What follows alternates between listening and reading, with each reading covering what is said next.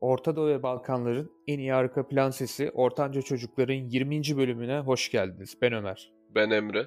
Yine Amerika'da bir araştırmaya denk geldim abi. Amerika'da insanların büyük bir çoğunluğu şöyle bir anlayış benimsemişler iş hayatıyla ilgili. Belli bir yerde, belli bir alanda bir işe giriyorlar. Doktorluk veya mühendislik gibi herhangi bir kendi mesleğinizi koyun, müzik öğretmenliği gibi. Belli bir alanda okuyorlar veya okumuyorlar. Burayla ilgili çok bir araştırma yok. Hani önemli olan kısım bu değil. Abi işe giriyorlar çömezliği atıp yeterli seviyeye geliyorlar. Yeterli seviyede belli bir süre geçirdikten sonra bu işi etraflıca öğreniyorlar. İşin temelini öğrendikten sonra üzerine de biraz kendi tecrübelerini ekleyerek kendilerini yeterli gördükleri bir seviyeye geliyorlar. Ve bu seviyeye geldikten sonra abi gelişmeyi bırakıyorlar. Hayatları boyunca belli bir seviyede. Mesela doktordan örnek vereyim Türkiye'den. Türkiye'de abi tıp fakültesini bitiriyor.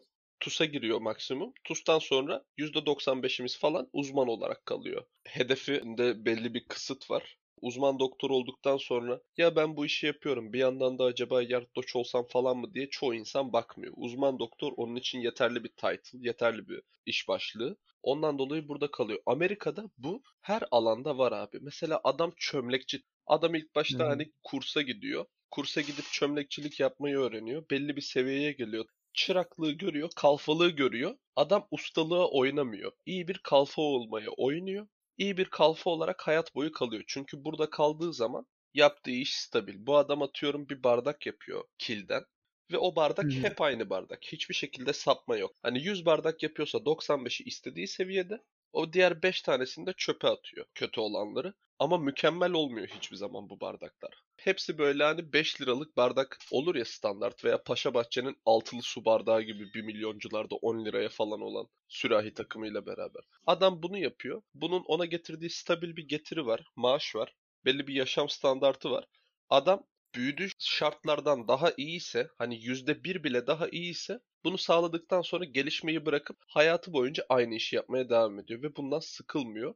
Burada kalıyor. Çok saçma. Evet. Mesela en baştaki insanın beyninde şu vardır değil mi? Acıdan kaç. Olay ne burada? Olabildiğince hani kendi ego tatminini sağlıyor kişi. İşte bir ünvanın oluyor. Hani dediğin gibi mesela uzman doktora kadar çıkıyor kişi. Sonra diyor ki yeter. Tabii ki de kişinin kendi şeyine kalmış. Ayrıca doktor öyle bir ünvanı çıkmak da kolay değil bu arada. Verdiğimiz örnekte biraz aslında absürt ama. Doktorların abi yarısı direkt hani ilk başta tuz çalışmayıp pratisyen kalıyor. Diğer yarısı TUS'a giriyor. Belli bir alan seçiyor kendine. Belli bir tekrardan sonra orayı kazanıyor veya hani daha azına kabul ediyor. Burayı kazanamadım burası olsun diyor. Ulaştıkları genelde çoğunun maksimum invan Hani sınavı kazanıp asistanlığı yapıp bitiriyorlar. Uzman doktor oluyorlar. Bunun yard doçu var, doçu var, yükselişi var. Bir ton aslında alabileceği daha üstüne bunun çok fazla alan var. Ve her seferinde yükseldikçe daha fazla getirisi olacak. Ama adam belli bir yerden sonra tamam diyor. Bu benim hayat standartım için yeterli.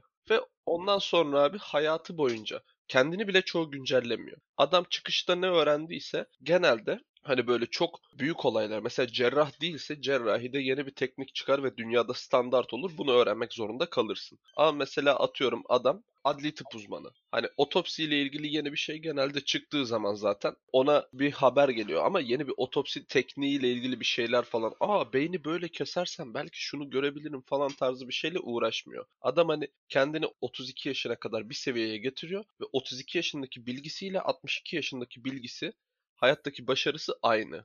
Aradaki 30 yıl mesai doldurmak oluyor sadece. Benim kastettiğim şey o.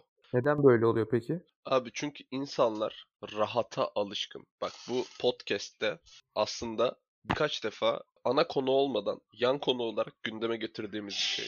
İnsanların genelde üniversitede bir iki yıl geçirdikten sonra belli bir hedefi oluyor. Ben işte X olacağım. İşte ben insan kaynakları müdürü olacağım. Ama o hedefe ulaşmak için sadece çalışıyorlar. Çünkü aslında daha yeni geliştikleri ve hayatlarını kuracakları dönemde kendilerine aslında hayali bir sınır koyuyorlar. Ve evet, bu sınıra yeterli şekilde çalışırlarsa elbet ulaşacaklar. Mesela 1 üzeri 365 1'dir abi değil mi? Üslü sayılar. Hı-hı. Ama 1,01 üzeri 365 37,7'dir. Bu ne demek abi? Sen %1 bile çalışsan bunu devamlı yaptığın zaman belli bir artış göreceksin. Bak %1'lik bir farkla 37.7 kat daha fazla bir sonuç ortaya çıkıyor. Bu basit bir matematik. Bu matematikten dolayı insanlar kendi koyduğu bir hedef var. O hedefe gelene kadar da çok şeyden kısıyor.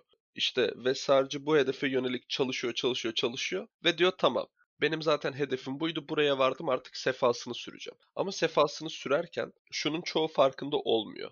Üretken zamanlarında, daha yükselebileceği zamanlarında kendini kestiği için kendi potansiyelini tamamen doldurmuyor. Abi bak Uygurlar bile şimdi biraz kötü bir örnek olabilir belki ama ilk yerleşik hayata geçen Türk toplumu Uygurlar. Bu adamlar bildiğim kadarıyla hala aynı yerde yerleşik hayattalar bu kavmin devamları ve kendi bir devletleri yok. Hani aslında belli böyle bir düzene alışmak, aynı düzende devamlı olarak kalmak insanları günlük hayatında da çok etkiliyor abi. Ya da Amerika'daki ya da Avustralya'daki yerliler mesela. Aborjinler, aborjin devleti diye bir şey var mı? Yok. Her şeyi reddediyorlar. Her şeyin mesela baktığında bir şeyin avantajı ve dezavantajı olur tabii ama ne kadar ağır bastığı önemli.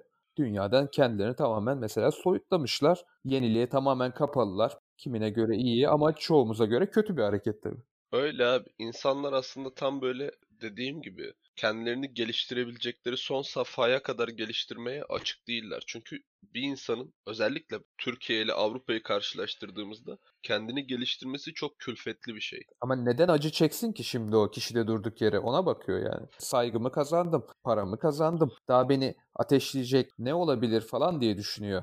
Şöyle Belki de. mesela benim Türkiye için en büyük gördüğüm örnek kıdemlerimizle, eş kıdemlerimiz, meslektaşlarımızla aramızdaki yaşam farkı. Zaten Türk parası Euro'ya ve dolara göre inanılmaz değersiz kalıyor. Bu inanılmaz değersizlikten dolayı gerçekten Türkiye'de aldığın parayı herhangi bir yurt dışı kuruna çevirirsen sen orada part-time çalışan bir garsonun aldı. Mesela bir pratisyen hekimin hatta pratisyen hekimi geç. Bunu dün Twitter'da gördüm. Bir adli tıp uzmanının bu korona zamanında aldığı maaşı direkt SS olarak paylaşmış 3800 lira. Bir adli tıp uzmanı nasıl yetişiyor biliyor musun? Tıp fakültesine giriyor. Tıp fakültesini bitiriyor. Bak kısaca sana özet geçeyim. Ortalamanın üstü bir liseye girmen lazım 4 sene minimum. Ondan sonra tıp fakültesine giriyorsun 6 yıl. Çoğunda da bir yıl zorunlu hazırlık vardı eskiden. Onu da ekle 7 yıl. 11 yıl etti. Adli tıp eğitimiyle beraber 15-16 yıllık bir süreye bakıyorsun. Bir adli tıp uzmanının sıfırdan yetişmesi. 15 Ne kadar emek var değil mi? Her şey para değil de kaç kere konuştuk bu konuyu. Refahın olmadığı zamanda ne hayallerinle meşgul olabilirsin ne kendine sadece karnın aç mı tok mu ona bakıyorsun. Öyle abi. Bu insan hayatı boyunca fire vermeden ortalama 14 yaşından 30 yaşına kadar bu mesleğin sahibi olmak için çalışıyor ve 30 yaşına geldiği zaman aldığı para 3800 lira ve şu anın parasıyla iyi ihtimallerden hesapla euroya 9'da. 3800 lira kaç euro yapıyor abi? 420 falan yapıyor değil mi? Çok iyimser ol. 430 euro yapıyor. 430 euro Almanya'da senin çocuğun varsa Almanya hükümetinin sana verdiği para tek çocuğuna 430 euro civarı bir para veriyor. Almanya hükümeti sana bunu adli tıp uzmanıysan vermiyor. Sen işsizsen ve çocuğun varsa Alman hükümeti sana Türkiye'deki bir adli tıp uzmanı maaşı para veriyor. Hatta Kemal Sunal'ın da bir filmi vardı değil mi? Çocuk yapıp Almanya'dayken o çocuğun sürekli parasını, yardımını falan alıyordu ben de oradan hatırlıyorum. Almanya'daki tanıdıklarımdan biliyorum ben de bunu. Ve abi düşünsene Almanya'daki bir adli tıp uzmanının aldığı parayı ben hayal bile edemiyorum. Ama mesela Almanya'da tanıdıklarım bana şunu diyor. Porsche Almanya'da doktor arabasıdır. Hı hı. Çünkü bildiğim kadarıyla da zaten ben araçlardan hiç anlamam ama Türkiye'de ne arabası peki? Porsche mi? Evet. Valla bir yerden parayı vurmuşların. Ya 2000'lerin borsa krizinde vurmuştur ya YouTube'un 2013'ünde girmiştir. Veya biz belki podcast'ten popüler oluruz 2025'te Porsche alırız. Hani hiç Vay belli be. olmaz. Hayaller. Bakalım. Valla bir gün eğer oralara ulaşırsam burayı kesip tekrar atacağım. 2020'de ben böyle bir şey dedim diyeceğim. 2025'te ya Porsche de değil ya hani bana ortalama bir araç yeter yani. Hani Murat Başkomiser jipine okeyim ben. Ayağımızı yerden kessin. Ya benim için camları otomatik olsun yeterli çok. Hele arka camlar da otomatik oldu mu tamam daha bundan büyük keyif olamaz yani. Yani işte yaşadığımız ülkeden dolayı hayallerimiz bile dar gelirli olduğu için. Şöyle düşün ben Ford Focus hastasıydım bu hatchback olanlardan. Otobanda falan görüyordum. Bizde var Şahin araba yani. O kadar uzun süre durdu ki bizde Şahin araba. Ben yıllar içinde büyürken arabalar olan bütün ilgimi kaybettim belki de. Hani e, Ya abi mesela bak bunu da Twitter'da gördüm. Kızın teki paylaşmış. Kız abi grafik tasarım çizim yapıyor. 5000 liraya bir laptop beğeniyor. Diyor ki ben bunu para biriktireyim. Çizimlerimi satarak para da kazanırım. Para biriktirip alırım. Kız 2000 lira para biriktirmiş şu ana kadar. Ve laptop 5000 liradan 8000 liraya yükselmiş. Kız laptopu zamanında almadığı için birikmiş parası olmasına rağmen daha borçlu. Ve bu kız o Hmm. 6000 lira daha biriktirmesi lazım. Onu biriktirdiği zaman laptop 10 bin 11 bin lira olacak büyük ihtimalle. Abi bak iPhone 6s'ler bile ilk çıktığında daha ucuzdu. Kaç yıllık telefon. Konu biraz başka yerlere gidiyor ama hani insanların hayal kurarken sınır koymasının sebeplerinden biri de bu. Sen hayalini 18-20 yaşlarında kuruyorsun buraya geleceğim diye. O zamanın refah seviyesi 10'sa özellikle Türkiye'de ülkenin gidişatından dolayı sen o hayale ulaştığın zaman ülkenin refahı genelde 4 falan oluyor. Güzel bir refah kaybımız oluyor. Ondan dolayı sen geldiğin yerde mutlu olmuyorsun. Çünkü hayal ettiğin geliri ve yaşam kaynaklarını temin edemiyorsun. Hayal ettiğinin ortalama %60'ını 70'ini temin ediyorsun diyelim. Abi ama oraya gelene kadar da bak adli tıp uzmanı üzerinden örnek verdim. 14 yıllık bir emek var 15 yıllık. Hatta bak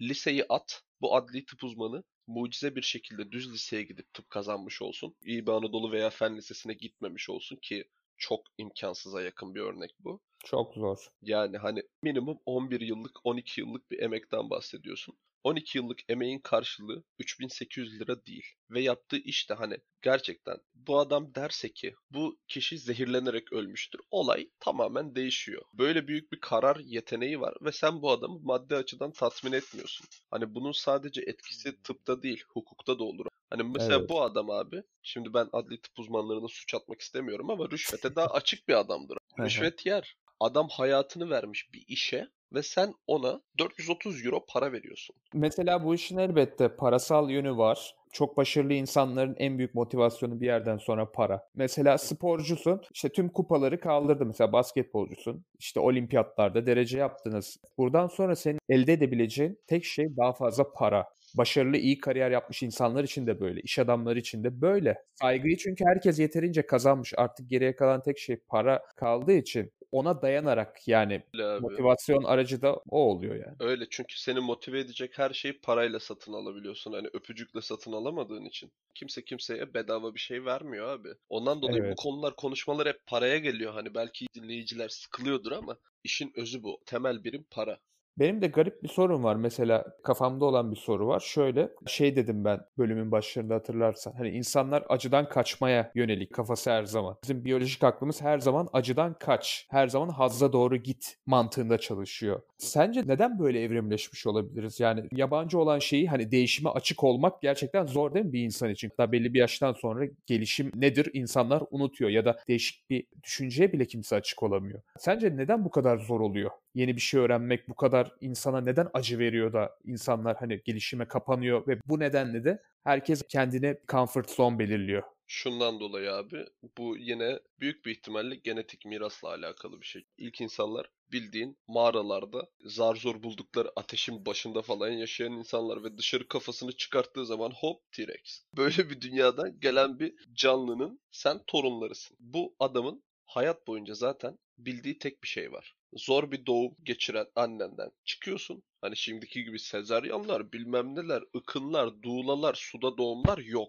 Mağarada büyük bir ihtimalle taşa düşüyorsun bıngıldağının üstüne. Yani şimdi hamileyken fotoğraf çekinmeyeni dövüyorlar yani manken gibi po- pozlar çekiliyor ya hamileyken öyle düşün. Düşünsene bak mesela Kim Kardashian abi rahmini poposuna aldırdı büyük ihtimalle. Hamileyken göbeği çıkmadı kadının poposu daha da büyümeye başladı. Hani ne teknolojiler var ortalarda. Hani düşün sen zaten doğarken bile hani bıngıldağın mağaranın zeminine çarparsa ölebilecek durumda doğan bir canlısın. Kafayı çıkartıyorsun dışarıda T-Rex var, Velociraptor var, Jurassic Park filmi var. Hani senin burada öğrenebildiğin temel şey ne abi? Kaçmak. Atalarımız da bayağı acı çekmiş bu durumda çünkü hani direkt bize mesela biyolojik aklımız şurada çok yardımcı oluyor ya işte bir köpek görüyorsun hemen adrenalin salgılıyor vücut kaçmalısın gibisinden hemen aniden karar veriyorsun. Düşünmeye kalsan belki de seni oradaki o pitbull ısırmış olacak çoktan. Demek ki atalarımız büyük acılar çekmiş olabilir ki bize bu kadar kalıcı şeyler bırakmış yani. Aynen. Atalarımız bazı garip şeyler de bırakmış. Mesela çiğ köfteyi bırakmalarını ben anlamıyorum abi. 4000 yıllık lezzet mesela hani.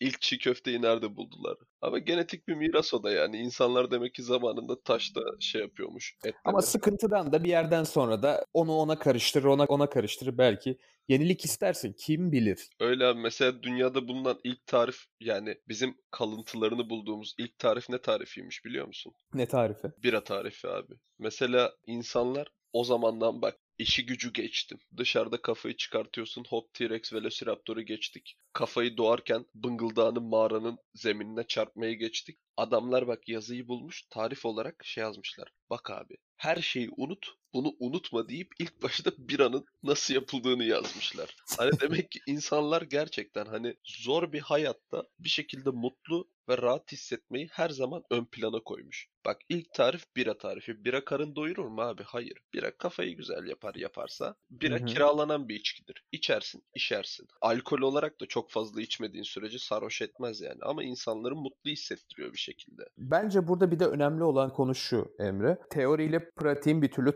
tutmaması. Mesela o insan sorduğun zaman ben bu olmak istiyorum, ben şu olmak istiyorum, hedefim bu falan diyor değil mi? Diyelim işte makine mühendisi oldu kişi hayalini gerçekleşti diyelim. Çocukluk hayali başardı. Ama sorsan memnun değil çünkü hani yemek bile yerken belli bir efor sarf etmek zorundasın. Bazen o efor o tutkuyu karşılamıyor. Çoğu insanda aslında istediği şey o mu değil mi de emin olamıyor. Orta yaşlarında mesela bir üniversiteyi kazandığı zaman, hayal ettiği bölümden mezun olduğu zaman tatmin olamıyor. Yani hayalde olan şeyler her zaman daha güzel gelir ya insana. Öyle Ama abi. Pratiğe bir dökersin Yok. Her şey demek kafada olup bitiyormuş diye görürsün. Biraz da bu durum da insanlarda hayal kırıklığı yaratıyor ve motivasyonlarını düşürüyor gibi geliyor bana. Şöyle bir anım var. Ferhat Paşa'dayken böyle ikinci sınıfta falanım. Birinci sınıfta olabilir. Böyle gösteri tarzı bir şey yaptık. Orada bir tiyatro oyununda ben de doktor rolünü oynadım. Oynamamın sebebi de ailesi hastanede çalışan sınıfta tek kişi bendim. Ama mesela oradan gelme yavaş yavaş bir tıbba itelenme var. E ben de seviyordum işi hayalimdi yani doktor olmak. Ama mesela geçen abi nöbetteydim. Bir tane hasta vardı. Beni tıptan soğuttu. Ben şu an internüm. Benim yaptığım iş genel olarak kan almak tamam mı? Ama adam onda bile o kadar sıkıntı çıkartıp arkamdan laf etti ki. Ama ben de şimdi karşılık veremem. Çünkü şey yani ben fakülteden mezun olmak istiyorum. Hani mezun olduktan sonra karşılık veririm onun cezası maksimum para. Ne söyledi? Ya işte salak saçma şeyler. Ya çok sıkıntı bir adamdı. Çok fazla hastanın özeline girmek istemiyorum ama gerçekten okumamış, cahil bir insan olduğu yüzünden ve tavırlarından belliydi. Hani kazanamayacağınız bir tartışma. Ama ettiği laflar hala beni sinirlendiriyor. Yani bu sürekli aklımda kalıyor ve beni gerçekten soğuttu. İnsanların neden zor bölümler yazmadığını Türkiye'de anlıyorum. Gerçekten. Bu ülkede gerçekten cerrah olduğun için sana sırf asistanlığa başladığın ilk gün araba vermezler ama en azından bir plaket vermeleri lazım. Çünkü çok zor ya. Dayı senin durumun zor. Bu kanı bir şekilde almam lazım. Adam bağırıyor, çağırıyor bilmem ne zart zurt falan ama var ya Dayıcım bak biz keyfimizden almıyoruz bu kanı. Kontrol için almamız lazım. Ama o kadar böyle sinirlerimi bozdu ki hala üstümden atamıyorum ya. Basit bir kan alma. Ondan sonra serviste diğer gittim. Dayıyı bıraktım. Dedim sizden başkası alsın öyleyse ben uğraşmıyorum tüm kanları aldım vesaire. Dayıdan hala kimse kan almamış. En son birine söyledim. Hemşirenin tekine. Hemşire de diyor ki ben plastik cerrah hemşiresiyim. Ben oraya bakmam. Hani o da böyle hani iki dakika bir güzellik yapmıyor. Neyse sağ olsun başka biri gitti halletti yani duyma implantı olan bir hemşire var. Onu kapattı. Odaya girdi kan aldı çıktı. Hani sağır bir insan sadece kan alabildi dayıdan. Yani bu durum sende de hayalli olan işten ufak da olsa bir soğuma Öyle yaratmış abi. oldu. Öyle abi kesinlikle soğutuyor. İnsanlar insanları soğutuyor ya. Yani şöyle söyleyeyim bir kere hep diyoruz ya toplum mutlu olmadan, insanlar mutlu olmadan sen olamazsın. Bir kere zaten tanımadığın insanla her zaman bir üstten konuşmak var. Duyarlı insanla, bilinçli insanların kanına dokunuyor böyle şeyler. Öyle abi ben o dayıdan kan alabilecek seviyeye gelmek için tam tıp fakültesini uzatmış olabilirim ama düzgün bir liseye gitmek için uğraştım. Ondan sonra fakülteye girdim. Fakülteye de hani 8 yılımı vermişim. 8. yılımdayım fakültede. Hayırlısıyla mezun olacağım. Ben o dayıdan o kanı o gecenin bir vaktinde alabilmek için 12 yıl uğraşmışım iyi kötü. 12 yıl lan liseden beri dile kolay 12 yıl ve 12 yılın sonunda duyduğum şey hakaret. İnsanı bu soğutuyor zaten. Ne söyledi? Burayı kesiyor. Ne burayı kesiyor musun? Keserim. Ya Ne işte söyledi? bu beceriksiz işte kan almayı bilmiyor. Ya ama bak dayının da şimdi bir kolunda damar yolu var. Damar yolu olan koldan kan alınmaz. Diğer kolunda da düzenli diyaliz alacak hastalara kolundan ameliyat yapıyorsun. Büyük Hı hı. damarları koluna bağlıyorsun. Hani sürekli sürekli karnını delmemek için koluna bildiğin aort gibi kalın kalın damarlar bağlıyorsun. Kolu bisepsi 40 santim oluyor dayının damarlardan dolayı. Öyle büyük damarlar. Orada diyaliz var. Hani benim ön kolundan kan alabilirim sadece. Ön kolunda da damar var. Dayıya da iğneyi ön kola batırdığın gibi çok canı yanıyor. Ama bilekten de kan almak o da arteriyel kan. Bana venöz kan lazım. Arteriyel kan da alamam. Tek ön kolu kaldı. Sizin şu an bak şunu net söylüyorum. Şu an böyle ezdiğiniz insanlar belli bir mesleğin sahibi olabilmek için bak ezdiğin kaportacısın, sanayicisinden tut. Hepsi abi minimum bu işe 8-10 yılını veriyor. Öğretmeni düşün. Liseden düşün. 4 yıl lise, 4 yıl üniversite, bir ton KPSS Zartürt. Oraya gelebilmek için neredeyse 10 yılını veriyor. Sosyal bilgiler anlatabilmek için Hatay'da atıyorum. Veya benim arkadaşım fen bilgisi anlatıyor Reyhanlı'da. Fen bilgisi öğretmeni. Adam 10 yılını verdi oraya gelebilmek için. Sen o adama gidip posta koyamazsın. Aynısı kaportacı için de geçerli. O çocuk ne yapıyor? Çocukluğundan giriyor, çıraklığını yapıyor, kalfalığını yapıyor. Belli bir şekilde usta oluyor. Minimum senin arabanın motorunu, zartını, zurtunu tamir etmek için veya göçüğünü çekmek için adam 10 yıl boyunca bir şekilde eğitim alıyor. Meslek sahibi olan insanları hiçbir şekilde kafasına göre hele meslekle yakından uzaktan alakası olmayan insanların ezmesini ben zaten laf etmesini tamamen karşı buluyorum. Ben abi mesela tıp okuyorum. Gidip bir mühendise laf edemem. Ben en son matematik 8 yıl önce gördüm. Bu adam onun kat katını gördü. İnsanlar zaten belli bir zamanda hayal edip belli bir yere refaha gelmeye uğraşıyorlar. Daha da yükselmeme istekleri de bundan dolayı. Yükseldikçe karşılaşacakları sorun da artıyor. Bir uzman doktorun çözdüğü vakayla bir profesörün çözdüğü vaka çok farklı şeyler. Aynen Diyorlar ya büyük güç büyük sorumluluk gerektirir. bu ülkede sorumluluk falan almayacaksın abi. Bu ülkede refaha en çabuk nasıl ulaşabilirime bakıyor herkes. Geçen haberlerde gördüm mesela birileri böyle otobanın kenarında kavga ediyor. Taksiciyle bir araba çarpışmış. İşte millet birbirine girmiş. Köprüden sen de 500 ben diyeyim 1000 tane insan onları izliyor. Hani niye izliyor? Düşündüm ki ya bu insanların hepsinin hayatı çok perişan bir vaziyette. Değişik bir olay görünce de belki hoşlarına gidiyor. Tek perişan halde olan ben değilim. Bak ülkenin hali belli.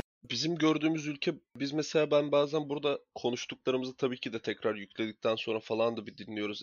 Editledikten sonra da dinliyoruz da. Biz sanki bizim anlattığımız ülke böyle çok kötü bir ülkeymiş gibi anlatıyoruz da. Hayır arkadaşlar bunlar tamamen kişisel tecrübe. Bu ülkede herkes mesela belli bir yere geldikten sonra iyi taraflarını anlatır. Ama ya biz bu podcast'i çekerken bile saat şu an 1.45 gecenin bir vakti. İşimiz gücümüz olduğundan dolayı bunu da devamlı olarak yapabilmek için gecenin ikisinde abi belli bir kayıt alıyoruz. Ondan sonra bu kayıtlar Ömer'in elinden saatlerce geçip belli bir formata dönüşüp öyle elinize geliyor. Gittiğimiz gidişattan memnunum. Ama mesela yarın öbür gün beklediğimizden çok daha üstün bir yere gelirsek hani insanlar e bunlar da işte pazarda bir boşluk gördü işte zamanında ben de yapsaydım. Hani bizim YouTuber'lara yaptığımız gibi. Böyle bir şey deyince hani gerçekten yapmadan anlamıyor. Yapılan her işte bir emek var. Ama insanlar emek verdikten sonra istediği karşılığı alamayacağının da belli bir süre sonra farkına varıyor. Ondan dolayı tek aradıkları şey onları hayatta tutabilecek bir gelir, bir ham madde. Bu para oluyor genelde ülkede. Bu parayı kazanırsam sıkıntı çekmeme geliyor olay. Ondan dolayı yükselmek istemiyor. Çünkü daha fazla sorun. Düşünsene abi sen mesela atıyorum bak kaportacı örneğinden geri girelim. Kaportacı var, kaportacı var. Adam evini geçindirecek kadar para kazanıyorsa daha lüks arabaları, daha iyi arabaları tamir edecek şekilde kendini eğitmekle uğraşmıyor. Neden? Çünkü daha lüks bir araba daha sorunlu trophy wife'lar gelecek. Böyle zengin adamların karıları veya işte zengin insanlar diyeyim kısaca. Onlar daha kaprisli abi. O kaprisi çekmemek için adam kendi hayatını idame ettirecek kadarının peşinde. İnsanın en büyük sorunu yine insan. Toplumdan kaynaklı bir sorun yani. Evet evet ben ona eminim. Hani belli bir sürede İsveç'te yaşadım. İnsanların hani ne kadar iyi bir iletişim olduğu zaman toplumdaki insanlar ve nazik olduğu zaman bile